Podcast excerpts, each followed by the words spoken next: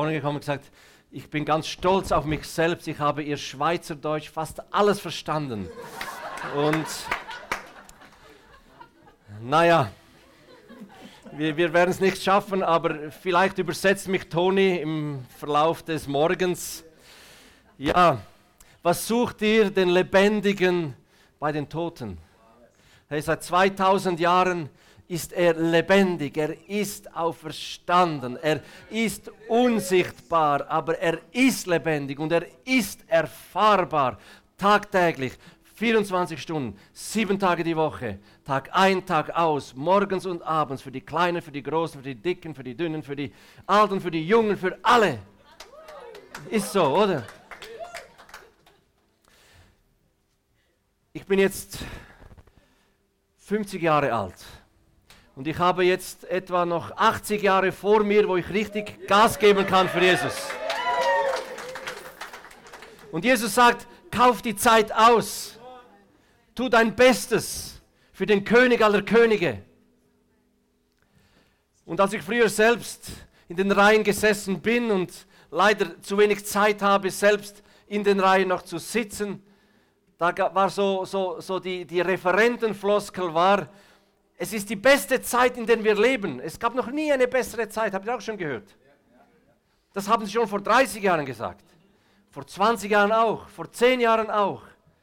Und wenn ich heute sage, es ist die beste Zeit, in der wir drin leben, dann heute stimmt es. Wenn es vor 30 Jahren nicht gestummen hat und vor 20 nicht, vor 10, heute ist es wahrhaftig so, Leute. Es gab noch nie eine bessere Zeit, in der wir leben konnten. Wieso?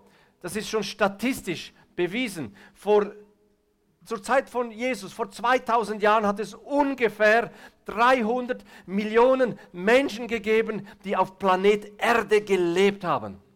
Vor 200 Jahren haben wir die Milliardengrenze durchbrochen. 1989 gab es eine Bevölkerungsexplosion. Und heute haben wir fast 8 Milliarden Menschen, die auf dieser Erde leben. Das heißt, all diejenigen oder die meisten, die 1989 geboren sind, die leben heute noch. Das heißt, ja, also die meisten, die über 95% von damals leben heute noch. Und von daher ist es ja nicht ein Zufall, dass Gott gerade jetzt den Zeitpunkt ausgewählt hat, um auf eine Art und Weise zu wirken, wie er es nie zuvor getan hat. Das macht schon mathematisch Sinn, weil all die Leute, die während den Jahrtausenden zuvor geboren sind und gestorben sind, das sind weniger als die, die heute auf dieser Erde leben. Und darum wirkt Gott in Afrika, darum wirkt Gott in Südostasien, darum wirkt Gott in China und darum wirkt Gott im Mittleren Osten auf eine Art und Weise, wie wir es bis jetzt noch nie gekannt haben. Ich arbeite für AVC. AVC ist Aktion für verfolgte Christen. Und ich darf das Privileg haben, in solche Länder zu reisen. Ich darf das Privileg haben, das mit eigenen Augen zu sehen und hier nach Neu-Ulm zu bringen und euch den geistlichen Speck vor der Nase durchzuziehen und euch hungrig und glustig und durstig zu machen, damit ihr sagt, wow, wie können wir Teilhaber von dieser Erweckung sein, die teils auf dieser Erde stattfindet. Und das ist das, was meine gleichzeitig größte Angst und größte Sorge ist. Für die Schweizer zu Hause, denen es so gut geht. Nein, denen geht es nicht gut. Denen geht es zu gut. Uns im Westen geht es ab und zu so gut, dass wir aufpassen müssen, dass wir die Erweckung, die in diesen Ländern am Wirken ist, am Brennen ist, der Geist Gottes, der am Wehen ist, dass wir das nicht verpassen. Und Gott sagte mir kürzlich, Sascha, sag den Leuten, sie können Teilhaber dieser geistlichen Aufbrüche sein, indem sie beten. Ihre Gebete sind wie Öl, das ins Erweckungsfeuer gegossen wird. Ihre Gebete sind wie ein übernatürlicher Ventilator, der in den Wind des Geistes hineingeblasen wird, damit diese Erweckung, die da unten am Geschehen ist, dass sie eben weitergeht, dass es so einen Flächenbrand gibt. Leute, wir haben in China, wir wissen aus engen Kreisen, aus der chinesischen Regierung, wenn es in diesem Tempo vorangeht, mit Chinesen, die zu Jesus finden, dann haben sie in 6, 7, 8, 9 Jahren ein großes Problem, sagen sie. Dann haben sie auf 1,5 Milliarden Chinesen, haben sie 500 Millionen wiedergeborene Chinesen. Das sind fast ein Drittel, Leute. Macht dir mal eine Freude und einen Spaß und frag einen Chinesen auf der Straße, ob er Jesus kennt. Vielleicht sagt er dir, ja, ich persönlich nicht, aber meine Mutter oder mein Bruder oder meine Tante, meine Cousine. Das ist so, Leute. Im Mittleren Osten. Ich meine, der Himmel ist los über den Mittleren Osten. In der muslimischen Welt, das gab es nicht. Noch vor wenigen Jahren gab es das nicht, was heute im Geschehen ist. Ich meine, vor 30 Jahren, die etwas älter sind, vor 30 Jahren haben wir doch für dieses 10-40er-Fenster gebetet. Das ist der 10. nördliche Breitengrad und der 40. südliche Breitengrad. Das ist dieses Band rund um den Äquator herum, wo die meisten Muslime, Hinduisten, Buddhisten, Atheisten und Naturreligionsmenschen drin leben. Und wir haben damals gebetet. Also, ich habe auch mitgebetet, 2 Wochen. Ich war so ein frischer Christ. Und ich habe gedacht, ja, für Gott ist ja nichts unmöglich, oder? Wir beten schnell mal so ein Fast-Food, McDonald's, Burger King-Gebet. Man geht schnell hin, sagt, was man will und holt ab und geht. Und dann macht Gott im Himmel so, schnipp, schnipp, und dann ist Erweckung da. Das war meine Vorstellung von, wie Gott wirken sollte. Und nach 2 Wochen habe ich gesagt, ja, wenn Gott wirklich Gott ist, dann sollte es schon längstens im himmlischen Gebälk krachen. Und Erweckung sollte geschehen. Und Gott sei Dank haben Millionen von Christen über 30 Jahre lang gebetet. Und heute haben wir die sprichwörtliche Erfüllung dieser Gebete von anno dazumals, über 30 Jahre hinweg. Das einzige Problem, das wir heute haben, ist, die Erntefelder sind goldgelb und reif zur Ernte. Aber die Arbeiter im Erntefeld, an denen mangelt es. Also wenn du zufälligerweise pensioniert bist, graue Haare hast, dann bist du mein Kandidat. Dann schicke ich dich 2 Monate in den Nordirak, in Flüchtlingscamps, die sagen, kommt und helft uns. Und wir sagen, wir helfen nur, wenn wir Hoffnung verbreiten können, indem wir Jesus bekannt machen. Und dann sagt dieses Camp im Nordirak, Jesus, wir kennen Jesus kaum oder zu wenig, kommt vorbei und erzählt uns von ihm. Und dann schauen wir, ob das nur Lippenbekenntnisse sind. Schicken wir 2 Evangelisten hin und wahrhaftig. Heute können wir da sein und tagtäglich mit den Kindern Jesus-Film zeigen, biblische Sketches machen, Kinderlieder zeigen, vorführen, von Haus zu Haus gehen, von Zelt zu Zelt gehen und ihnen das Evangelium nahebringen. Noch vor 4 Jahren wäre das unmöglich gewesen. Es gibt so eine Sendung, eine Kindersendung, Kurdistan sucht den Superstar. Da gehen Zwerge und Knirpse hin und sie singen. Und dann werden sie bewertet. Und jetzt geht dieses kleine Mädchen aus diesem Camp, geht und singt vor 4 Millionen Zuschauern im kurdischen TV und singt, Jesus is King of Kings and Lord of Lords, Glory, Halleluja. Vor ein paar Jahren hat sie den Vater vors Camp geschleift und hätten ihn wahrscheinlich ausgestoßen oder gesteinigt, ich weiß nicht. Und heute kannst du das, was du damals nicht tun konntest. Der Oberbefehlshaber dieser Partei ruft dir an und gratuliert, dass ich so mutig war und gesungen hat. Und nicht nur irgendetwas gesungen. Jesus proklamiert in alle Stuben hinein. Das Evangelium geht runter wegen den Gebeten bis nach Mekka. Wir haben im Herzen des Islams haben wir Untergrundkirchen. In Mekka eine Geschichte, die einfach für das steht, was Gott zurzeit am Tun ist. Und ich erzähle bewusst diese Geschichten, dass wir begreifen, nicht nur diese Negativmeldungen im Fernsehen ist leider Gottes eine traurige Realität. Nein, es gibt eine zweite Seite dieser Medaille. Das sind das, was Gott am Tun ist, wo die Krisen zur Chance werden, wo die Not zum Himmel schreit und der Himmel sich neigt und zu Hilfe kommt, wo der Vater zu Besuch kommt und eingreift. Das ist das, was wir erleben. Ihr werdet danach noch einiges sehen. Mekka, da ist eine Mutter, eine Muslima und sie betet. Und bei den Muslimen, da herrscht noch Zucht und Ordnung, liebe Christen, wenn sie beten. Wenn da ein WhatsApp reinkommt und es macht Bling, dann rennen die Muslime nicht einfach davon wie die Christen und schauen, wer hat mir angegriffen. Nein, da wird durchgebetet.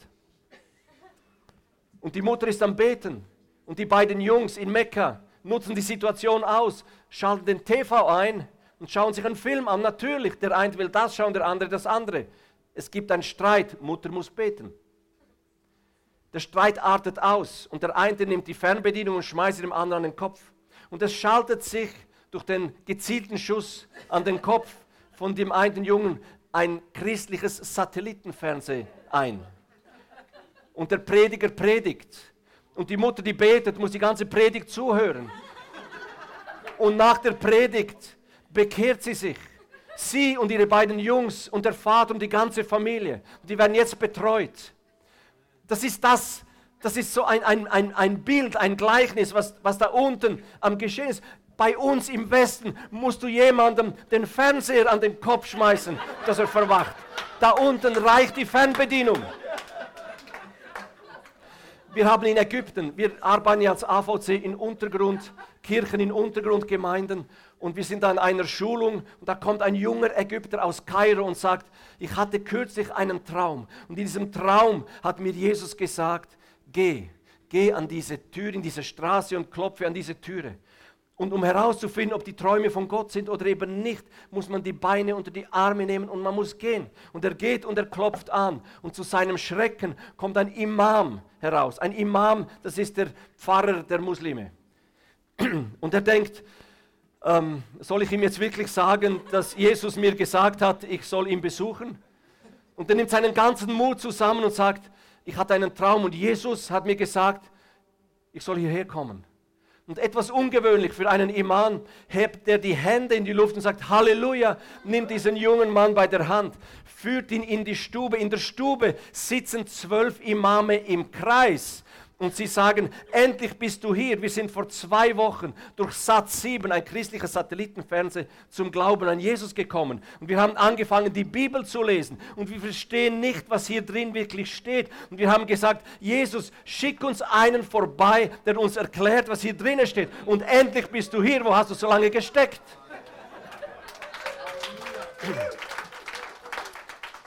Leute, es gäbe noch viele solche Geschichten. Aber einfach, dass wir verstehen, wenn da in diesen Drittweltländern, in diesen Krisengebieten, in diesen Kriegsgebieten, wenn da die Post abgeht, dann ist es halt häufig so. Ab und zu fragen mich die Leute, ja, wieso wirkt Gott da unten und bei uns so wenig? Ja, es ist einfach. Wenn die Not groß ist, dann geht der Mensch auf die Knie. Und wenn der Mensch zu Gott schreit, egal in welcher Kultur, egal in welcher Religion er ist, dann sagt die Bibel, Gott, der Lebendige, wird sich denen zeigen, die ihn von ganzem Herzen suchen. Dann spielt es keine Rolle, ob du Muslim, Hindu oder was auch immer du bist. Dieses Prinzip funktioniert auch für die Christen, auch für die Wiedergeborenen. Man darf auch nach der Wiedergeburt den Herrn von ganzem Herzen suchen und er darf sich uns zeigen. Ich möchte kurz, dass der Niels ein Video zeigt. Ich erkläre kurz dieses Video, weil he said, Ana Isa, I am Jesus. Ja, genau, warte. Go to home. Go to home. Geh nochmals zum Anfang. Ich muss mal etwas erklären, weil es geht relativ schnell hier. Es ist so, einfach, dass ihr versteht, was da unten am Passieren ist. Da ist ein Mitarbeiter von einer irakischen Ölraffinerie.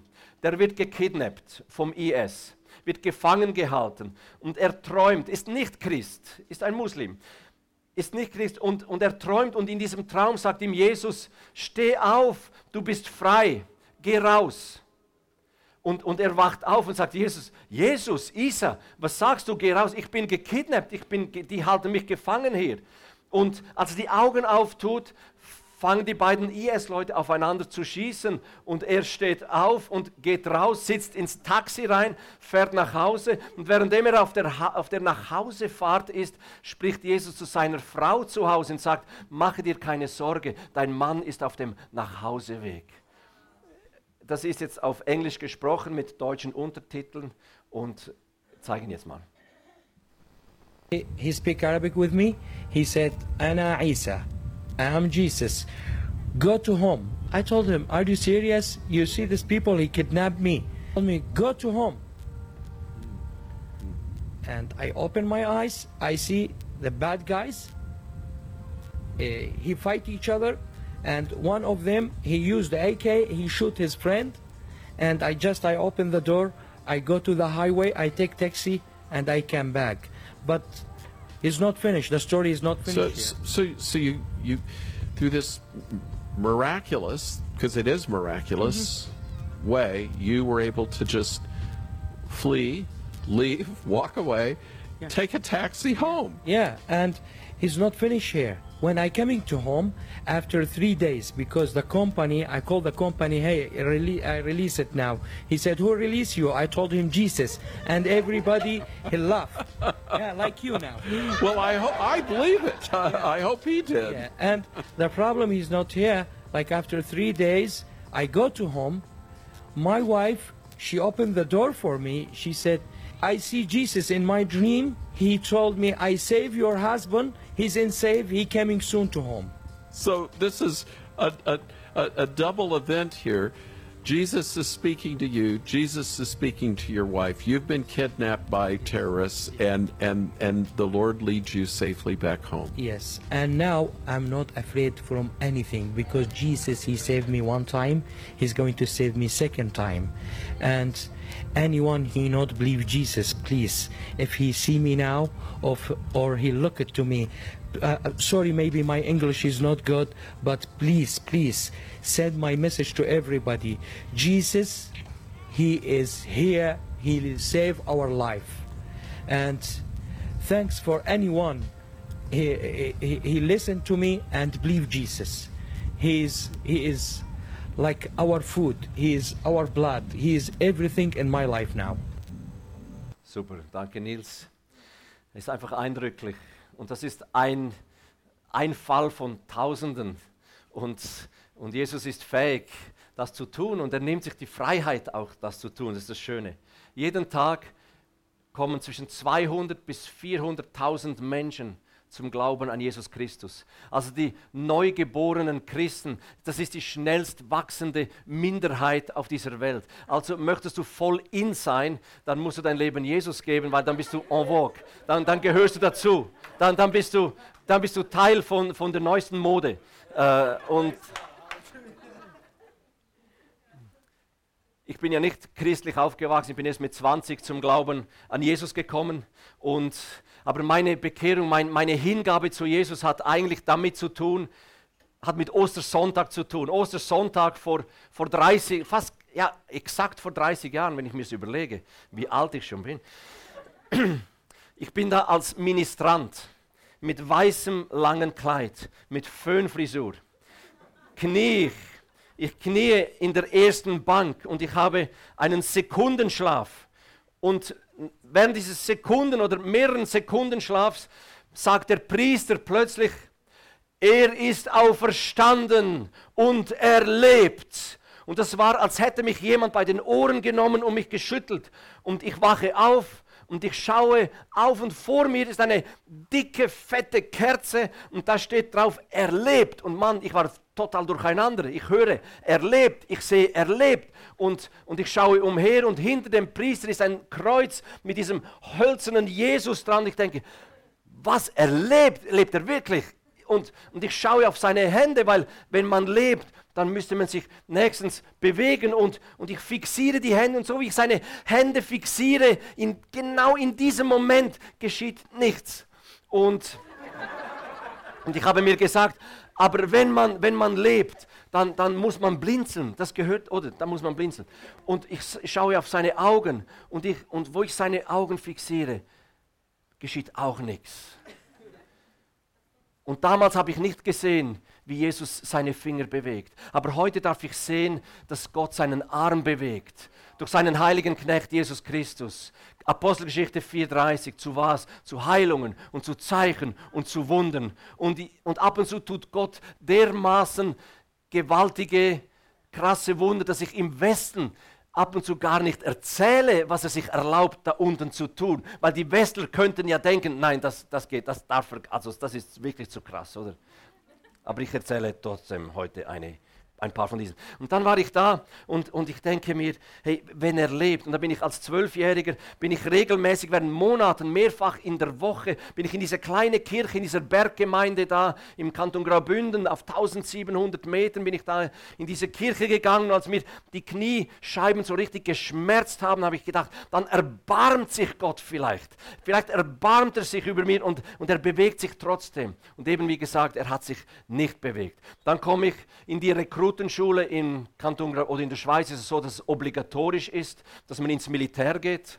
Und da haben wir eine Nachtübung gehabt. Wir mussten in der Nacht auf, dann haben sie dich um 2 Uhr morgens aus dem Bett geholt, dann morgens um 5:30 schon wieder. Und dann mussten wir aufs Feld raus, mussten da robben und dann heißt es ab in den Dreck und dann liegst du im Dreck und da hast du dein Gewehr und dann robbst du so am Morgen. Noch halb verschlafen, in der Früh, in der Kälte, und dann schaue ich zu dem rechts rüber. Und dann fällt mir auf, wir hatten da scharfe Munition drin. Und dann schaue ich zu dem rüber und ich sehe bei seinem Sturmgewehr, da war eine Ladebewegung ging und das Gewehr war entsichert. Und der Lauf hat so beim Robben ständig mir in die Augen geschaut. Und zum ersten Mal, so mit 18 Jahren, zum ersten Mal sage ich mir, hey Mann, wenn jetzt dieser Schuss abgeht, dann bist du tot. Das überlebst du nicht. Und ist das nicht krass? Man muss 18 Jahre alt werden, einige müssen 80 Jahre alt werden, um sich Gedanken zum Tod zu machen, oder? Was kommt nach dem Tod? Und ich habe mir gesagt, Mann, was kommt nach dem Tod? Ich musste als 4-Jähriger das erste Mal in den Gottesdienst gehen. Und ich habe Hunderte von Gottesdiensten durchlebt, durchlitten und durchstorben.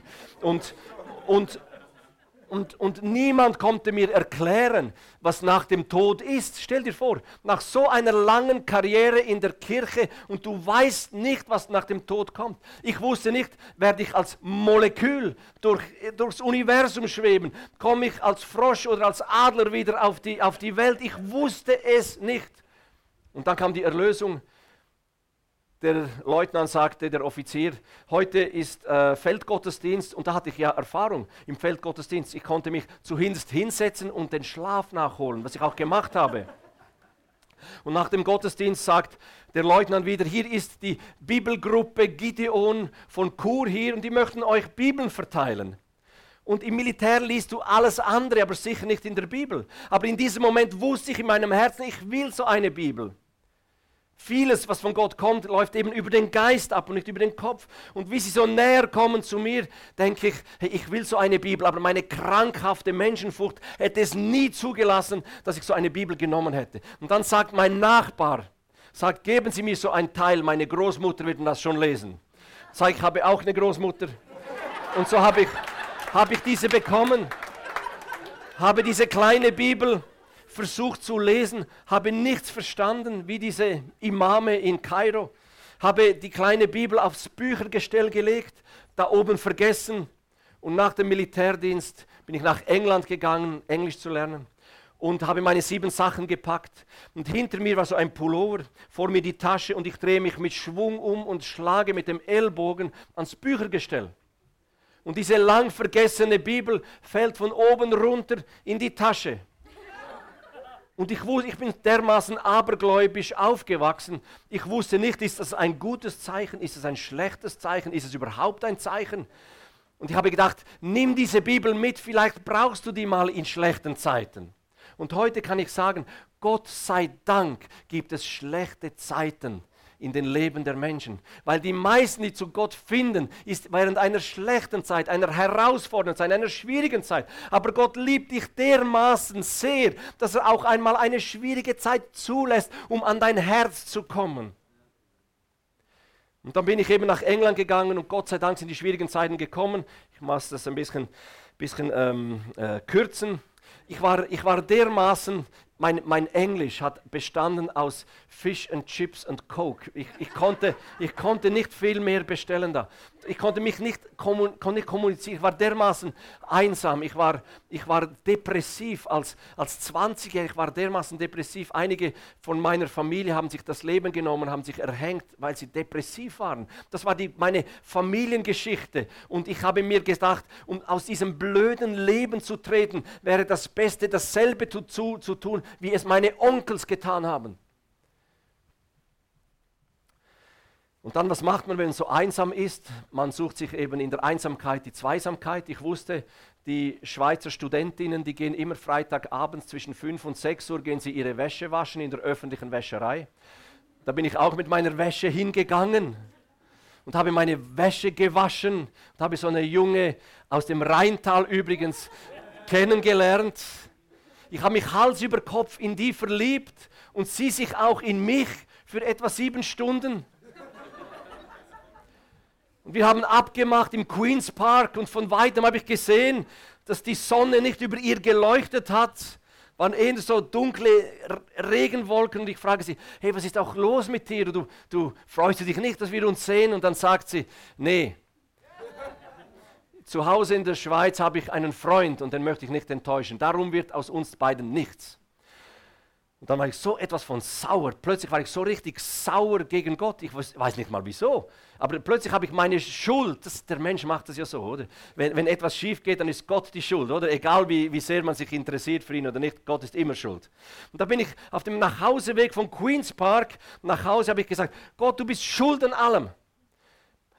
Der Priester hat gesagt, die Religionslehrerin hat gesagt und mein Vater hat gesagt, Gott ist ein guter Gott. Obschon sie dich nicht kennen, obschon sie mir nicht sagen können, wer du wirklich bist. Aber in meinem Leben läuft es eben nicht so gut. All meine Träume, die zerplatzen in meinen Händen. Und jetzt habe ich eine konkrete Frage. Wer liebt mich und wieso werde ich ständig gezüchtigt? Das biblische Wort für Züchtigung heißt eigentlich korrigiert werden, von einem falschen Weg auf einen richtigen Weg geführt werden. Das wusste ich damals nicht. Und ich sage, Gott, wenn es dich wirklich gibt, und man sagt ja, du sprichst zu den Menschen durch dein Buch. Dann gebe ich dir eine Chance. So arrogant war ich dann mit 20. Ich gebe dir eine Chance und wenn du zu mir sprichst, dann werde ich an dich glauben und sonst werde ich nie mehr nach dir fragen. Meine Frage, wer liebt mich und wieso werde ich ständig gezüchtigt?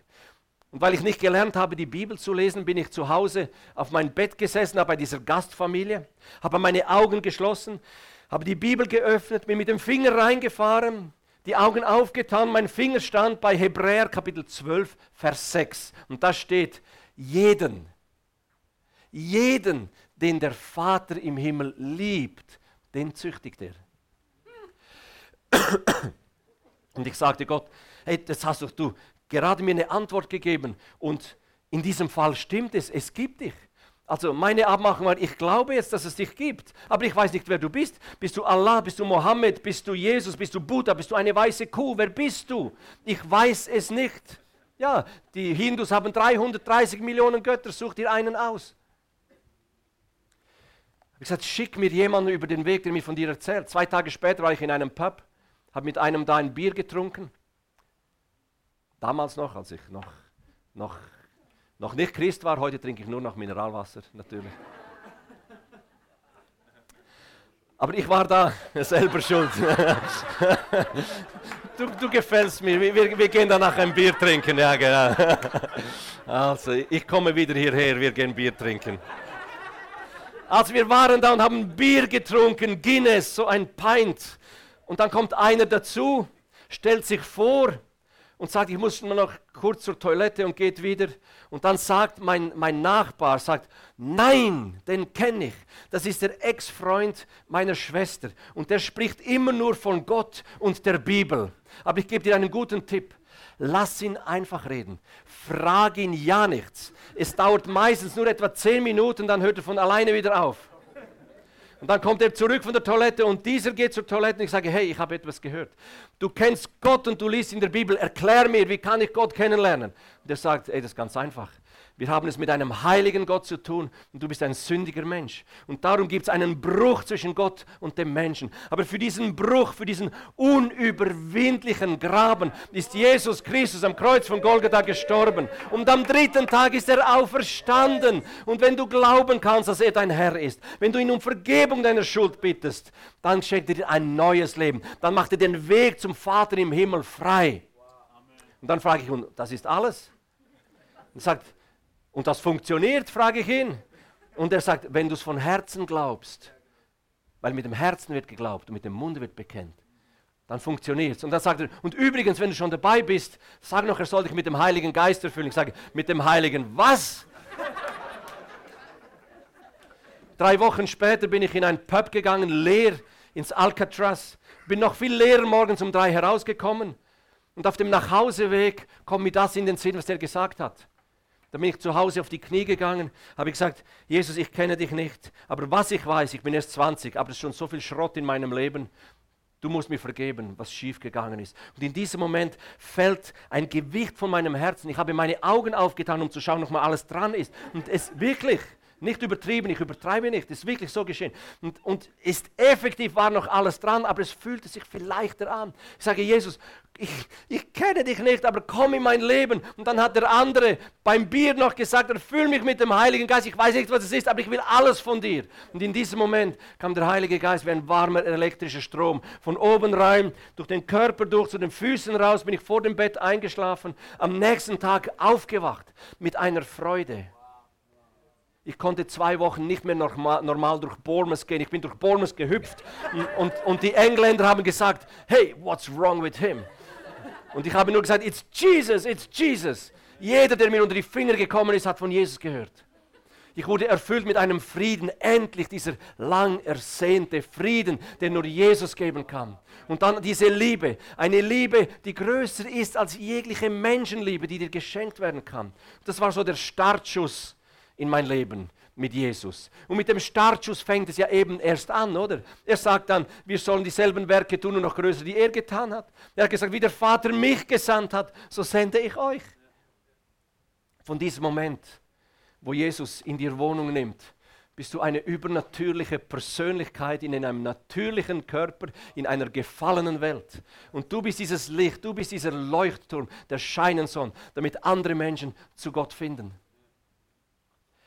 Ich sehe immer wieder Christen, jetzt bin ich seit 30 Jahren Christ, ich war 20 Jahre lang Pastor, 15 Jahre lang in der Mission. Und was mir immer wieder auffällt, es gibt so viele Christen, die nicht in ihrer Berufung leben. Ob schon Jesus alles getan hat, er kann nicht noch mehr tun. Er kann nicht ein zweites Mal am Kreuz sterben. Er kann dir nicht nochmals den Heiligen Geist geben. Er hat alles getan. Und dann denke ich, es gibt so viele Christen, die leben in einer Wüste, in einer Kargheit. Da ist mir in den Sinn gekommen, was schon immer das Problem der Menschen war, dass man halt so auf sich konzentriert ist und sich von den Sorgen des Alltags ablenken lässt. Und die Bibel im vierfältigen Gleichnis des Sämanns heißt es noch, und die Verführungen des Wohlstandes lassen den Geist ersticken. Und die Sorgen des Alltags lassen den Geist ersticken. Und plötzlich, wenn die Sorgen so groß und der Glaube ist so klein, da lässt sich kein Ameisenhaufen mehr bewegen. Und Gott sagt, wir sollen Berge versetzen. Ja. Und dann lese ich da diese Geschichte im 2. Samuel Kapitel 9 von diesem David. Dieser David, der ein Vorbild von Jesus war, so ein Forerunner, so ein Beispiel, ein Gleichnis für Jesus. Und dieser David, nachdem die Könige, der Saul und sein Jonathan in der Schlacht umgebracht worden, gestorben sind und David an den Königshof kommt, sagt David zu seinem Diener, zu Ziba, Ziba, komm herher, sag mir, ist noch irgendjemand aus dem Hause Sauls übrig, an dem ich Gutes erweisen könnte? Gibt es irgendeinen Menschen, den ich segnen könnte, den ich Gutes erweisen könnte? Und das ist das Bild für Jesus. Da gibt es so viele Leute, Jesus möchte dir Gutes erweisen. Yeah. Gott möchte dich beschenken, dich segnen, damit du andere segnen kannst. Und dann sagt dieser David zu Ziba, hat's noch einen von denen? Und Ziba, der schon zuvor am Königshof des Sauls gedient hat, sagt, ja, da gibt es noch einen. Als die Könige gestorben sind, ist die Magd geflohen, mit einem auf dem Arm, ein kleines Kind, dieser Mephibosheth. Und auf der Flucht stolpert sie und das Kind fällt ihr aus den Armen und er verletzt sich dermaßen schwer, dass es von da an gelähmt ist, von den Beinen runter. Und dieser Mephibosheth, er lebt in Lodebar.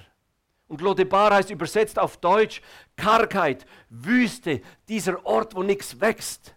Dann fragt man sich, was macht ein Nachkomme eines Königs, in dessen Venen blaues Blut fließt? Was macht so einer in der Wüste? Was machen so viele Christen in der Wüste, obschon der König der Könige alles im Griff hat, alles kann, alles tun kann? Und dann sagt David zu diesem Ziba, geh und hol ihn mir aus Lodebar. Er soll tagtäglich am Hofe von mir, dem König, am Tisch sitzen und essen. Ich will ihm Gutes tun.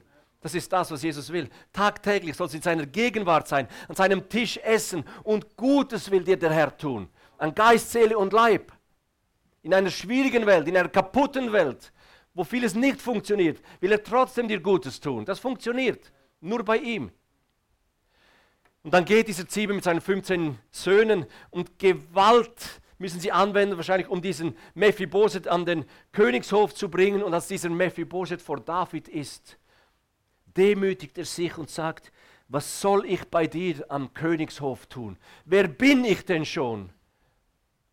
Ein Hund bin ich, hat er zuerst gesagt. Und dann sagt er von sich, ein toter Hund bin ich. Mann, hatte der ein Selbstwertgefühl. Ein toter Hund. Ich bin nicht würdig, hier zu sein.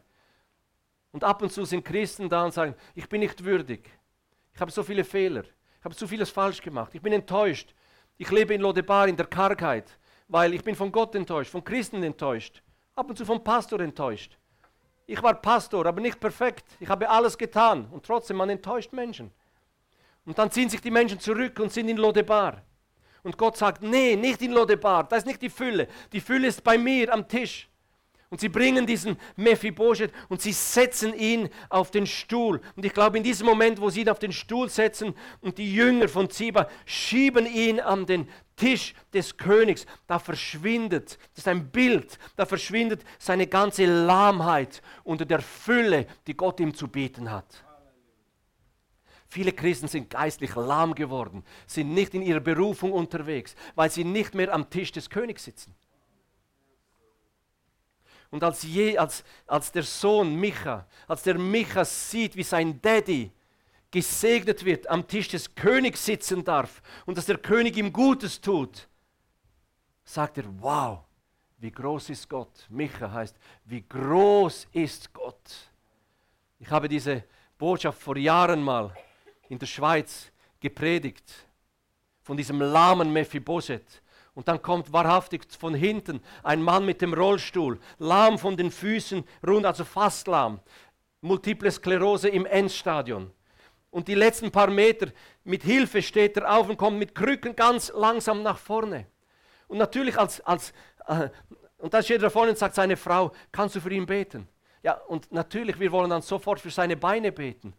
Und dann sagt mir Jesus, nicht seine Beine, Sascha, sein Herz ist krank.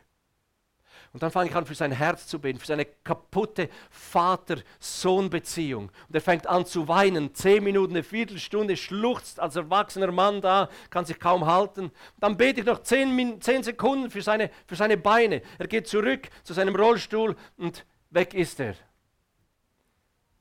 Am Tag darauf ruft er mich an und sagt, weißt du, was geschehen ist? Ich bin als Gelähmter, als Lahmer bin ich in das Auto gesessen, meine Frau ist gefahren, habe meine Beine ins Auto so hineingehievt. Wir sind eine halbe Stunde nach Hause gefahren. Als ich zu Hause aussteigen wollte, meine Beine raushiefen, war plötzlich die ganze Lahmheit weg.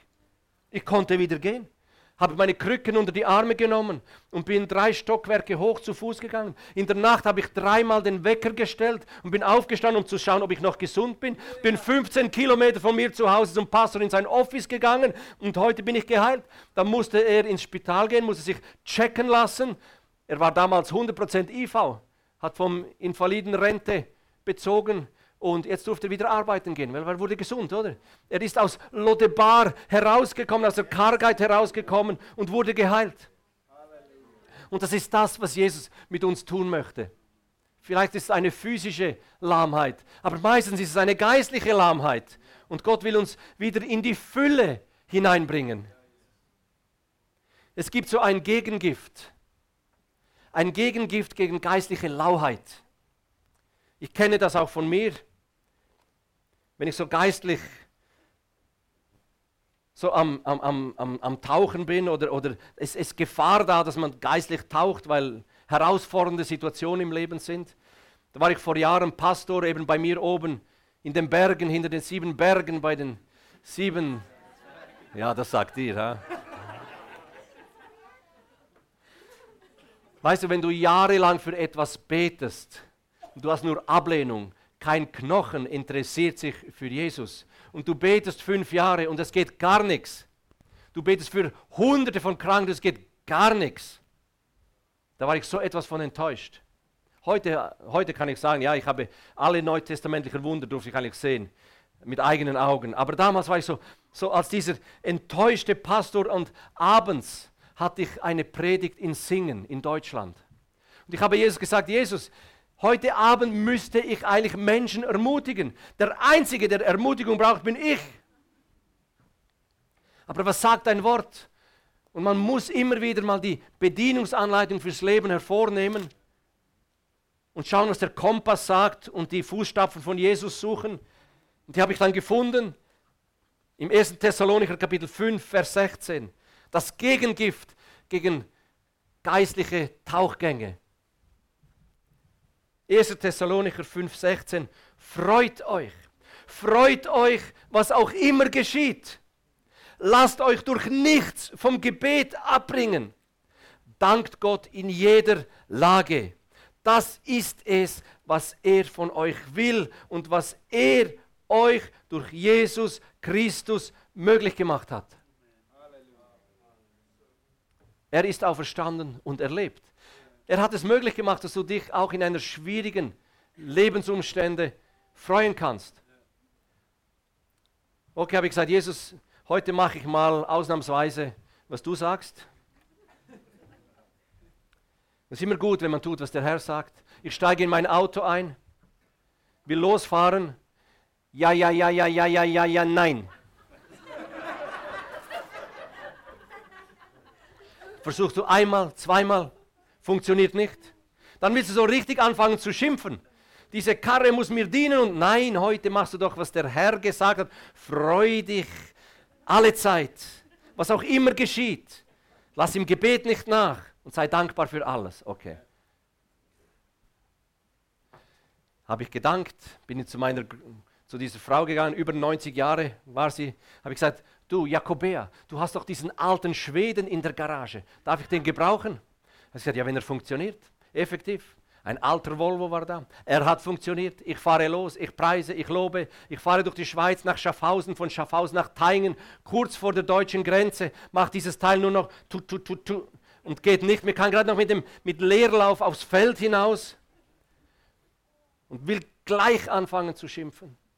Nein, heute ist ja der Tag, wo man sich freut und Danke sagt. Habe ich gemacht, will mein Handy rausnehmen, Funkloch. Danke, Jesus. Es fängt an, dunkel zu werden. Ich stehe vors Auto hin, mit erhobenen Händen lobe ich und preise ich Gott. Dann tappt mich jemand auf die Schulter und sagt, haben Sie ein Problem? Ja, ist wirklich wahr, wirklich. Ich erzähle. Nehme die Hände schnell runter natürlich. Sag, ja, ich habe in 1,5 Stunden eine Predigt, ich sitze hier fest. Okay, ich schleppe sie ab, hat er mich abgeschleppt, Freitagabend, nach 6 Uhr, deponiert er mich vor einer Garage, es ist dunkel, wünscht mir viel Glück und fährt davon. Ich stehe vor die Garage hin, Halleluja, Jesus. Jetzt bin ich gespannt, wie du das löst. Ich lobe dich und ich preise dich. Danke, Jesus, für diese schwierige Situation. Das Licht geht an, Garagist kommt runter. Ich habe gesehen, Graubünden 381, weit weg von zu Hause, Problem. Er sagt, ja, er funktioniert nicht. Kommen Sie mal rein, Haube auf. Oh, dieses Teil, das muss ich bestellen, das kommt nicht vor Mittwoch. Was machst du dann? Ich habe Faust im Sack und bin in der Garage umhergegangen. Da habe ich gesagt, Herr, jetzt, ich lobe dich und ich preise, ich entscheide mich entgegen all meiner Gefühle, dich zu loben und dich zu preisen, dich einfach zu danken und zu beten. Dann sagt er, ja, vielleicht kriege ich das hin. Effektiv 1/2 Stunde später hat es funktioniert, hat gebastelt. Da habe ich gesagt, schau mal. Ich war früher Sportseelsorger an Leichtathletik-Weltmeisterschaften, habe das Team von Deutschland, Frankreich, Österreich, Italien und der Schweiz betreut. Dann habe ich so viele Sportlerbibeln im Kofferraum gehabt. Ich habe gesagt, jetzt mache ich dir auch ein Geschenk. Du hast mir geholfen, jetzt helfe ich dir. Schau, dies ist eine Sportlerbibel mit persönlichen Zeugnissen von Spitzensportlern, wie sie zu Jesus gefunden haben. Diese möchte ich dir schenken. Dann sagt er, ist es nicht interessant? Letzte Woche hat meine Lebenspartnerin in Schaffhausen auf der Straße von jemandem eine Bibel bekommen. Und anstelle abends im Bett neben mir zu plaudern, liest sie ständig in diesem Buch. Könnte es sein, dass irgendjemand mir etwas sagen möchte? Ich sage, aber da kannst du Gift darauf nehmen. Ich fahre los, Halleluja. Jetzt gibt es ja Grund zu loben und preisen, oder? Ich lobe, ich preise, komme auf Singen rein, noch eine halbe Stunde, dreiviertel Stunde bis zur Predigt. Es ist dunkel, nur die Straßenlaternen. Und ich sehe, wie von der rechten Seite eine junge Frau auf die Straße speedet. Und ich denke, Mann, die wird verfolgt, die braucht Hilfe. Die kommt immer schneller auf die Straße zu, ich gehe voll auf die Bremsen, es quietscht. Und sie klatscht mit ihren beiden Händen mir auf die Motorhaube. Und ich denke, ey, die hat einen Vogel. Und ich stehe still und konsterniert und sie kommt zur Tür, macht die Tür auf und fragt, können Sie mich bitte mitnehmen? Da sage ich, Mann, sind Sie verrückt, ich hätte Sie fast überfahren und machen Sie das immer so? Nein, ich habe den Bus verpasst. Jetzt war ich überzeugt, sie hat einen Vogel. Aber wenn du schon den ganzen Tag dran bist und du lobst und du preist und der Geist fließt, plötzlich hörst du besser. Du spürst besser, du siehst besser im Geist. Und der Heilige Geist sagt, sag ihr, sie braucht keine Angst zu haben.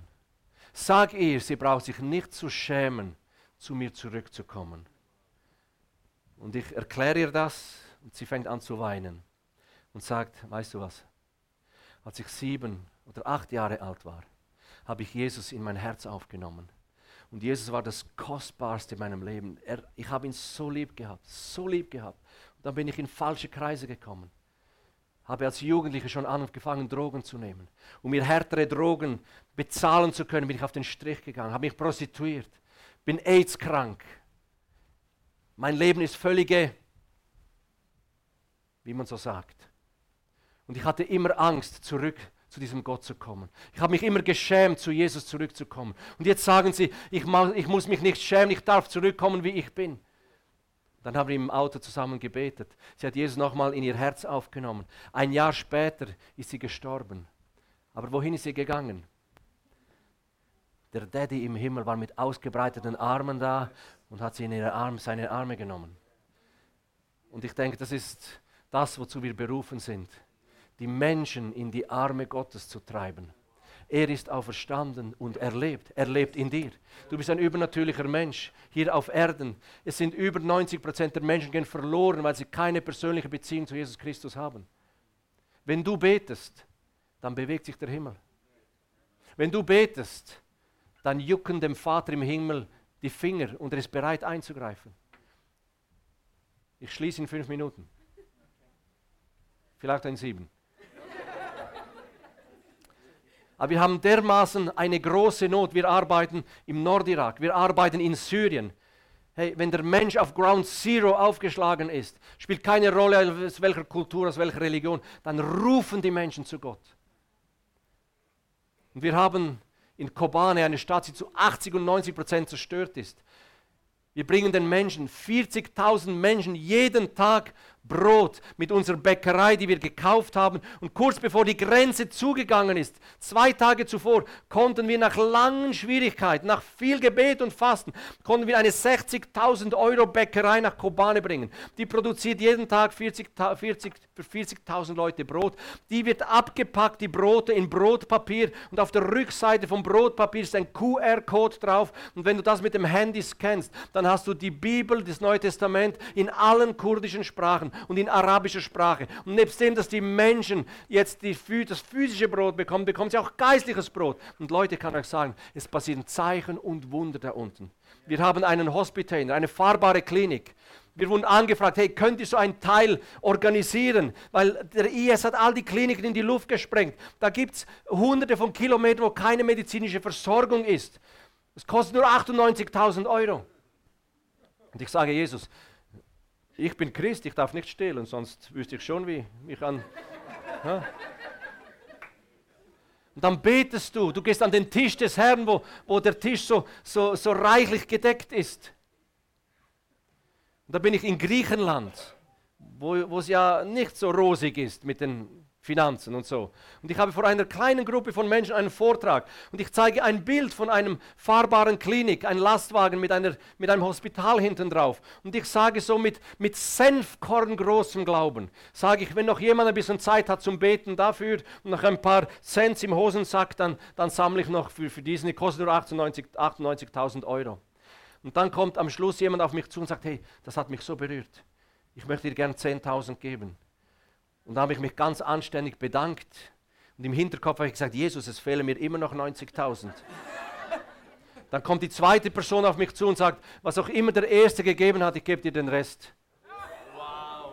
Und das hat mir den Rest gegeben, da muss ich hinsetzen, das zuerst verdauen. Jetzt ist diese Klinik unterwegs und der Niels zeigt dir ganz kurz, was diese Klinik jetzt in Syrien tut, was für ein Segen sie ist für viele, viele, viele Tausenden von Menschen.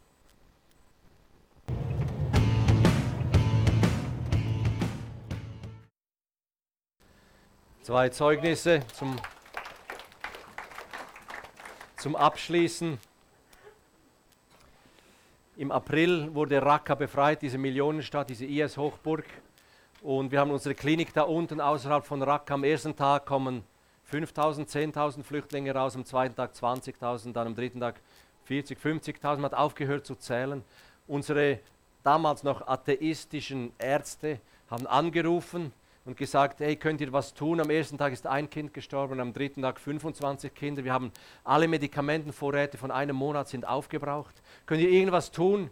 Und ich sage, ja, selbst wenn ich das Geld hätte, ich kann nicht. Von der Türkei her ist die Grenze geschlossen, vom Nordirak her bekomme ich auch nichts, von Damaskus und von Libanon her kann ich auch nichts reinbringen. Mir sind die Hände gebunden. Und das Schöne ist eben, wenn die Hände gebunden sind, dann kann man sie zum Gebet falten.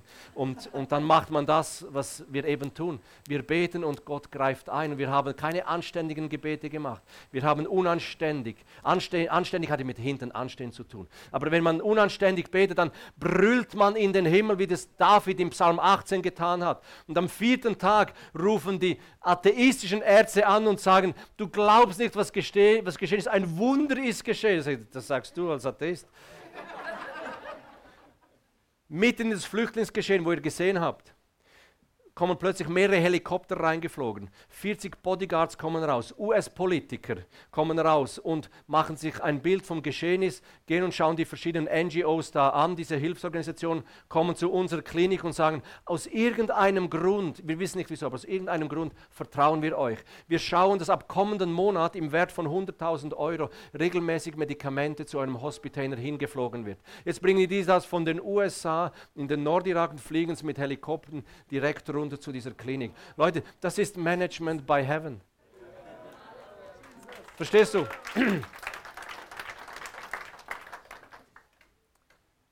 Kommt eine Mutter aus Raqqa mit einem Kind, 2 Jahre alt. Während der Untersuchung stirbt das Kind. Und die Christen, die nur 3-4 Jahre gläubig sind, sagen, hey, lass uns beten. Stell dir vor, die jungen Christen sind eben noch so naiv, die glauben noch, was in der Bibel steht. Ja? Und sie sagen, lass uns beten. Und der atheistische Arzt sagt, bei euch Christen ist es immer dasselbe. Ihr seid immer zu spät. Vorher hättet ihr beten können, jetzt ist es zu spät, das Kind ist tot. Und dann geht es 5 Minuten hin und her und er sagt, ihr verschwendet meine Zeit, das Kind ist tot, ich bin Arzt. Und sie sagen, nein, noch einmal beten, noch einmal versuchen. Widerwillig nach dem Gebet reanimiert er das 2-jährige Mädchen und das 2-jährige Mädchen kommt zurück ins Leben. Und die Mutter geht mit dem lebendigen Kind zurück ins Flüchtlingscamp, wo Hunderttausende sind und erzählt, was Jesus tut. Und das ist das, was da unten eben geschieht. Jetzt habt ihr mitbekommen, was in Afrin geschieht. Es waren ja ein paar hundert Christen in Afrin, auf der syrischen Seite an der türkischen Grenze. Wir haben gebetet, dass diese Christen geschützt werden. Und wir konnten vor einigen Tagen wirklich alle evakuieren, bis auf 10, wo wir nicht genau wissen, wo sie sind. Aber danke für alle Gebete für Afrin, danke für alle Gebete für diese Kurden, denn sie sind drauf und dran, Jesus kennenzulernen. Also ihr dürft Teilhaber an dieser Erweckung sein, wenn ihr glaubt und betet und es zulasst, dass der Herr seinen Arm ausstreckt zu Heilungen und Zeichen und Wundern. Wieso? Weil er lebt, er ist auferstanden und er lebt. Lass uns doch aufstehen kurz zum Gebet.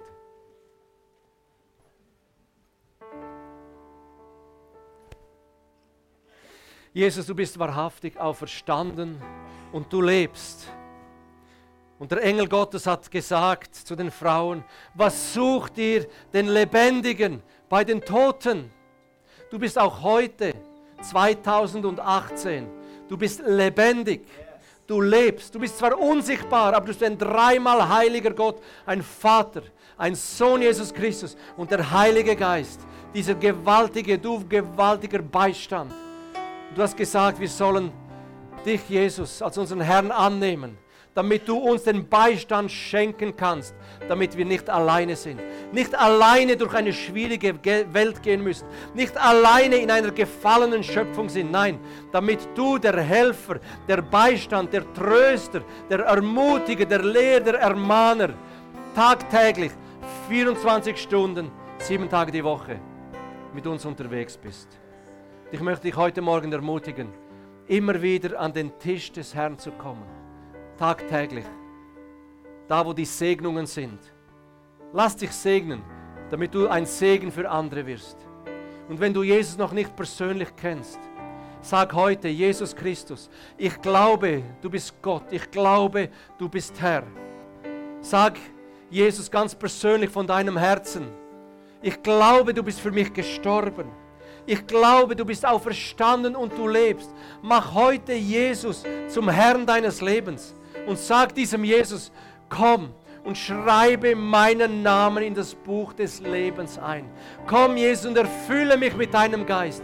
Komm, Jesus, und gebrauche mich als ein Werkzeug in deiner Hand, damit du verherrlicht wirst, damit du groß gemacht wirst. In Jesu Namen. Amen. Amen und Amen.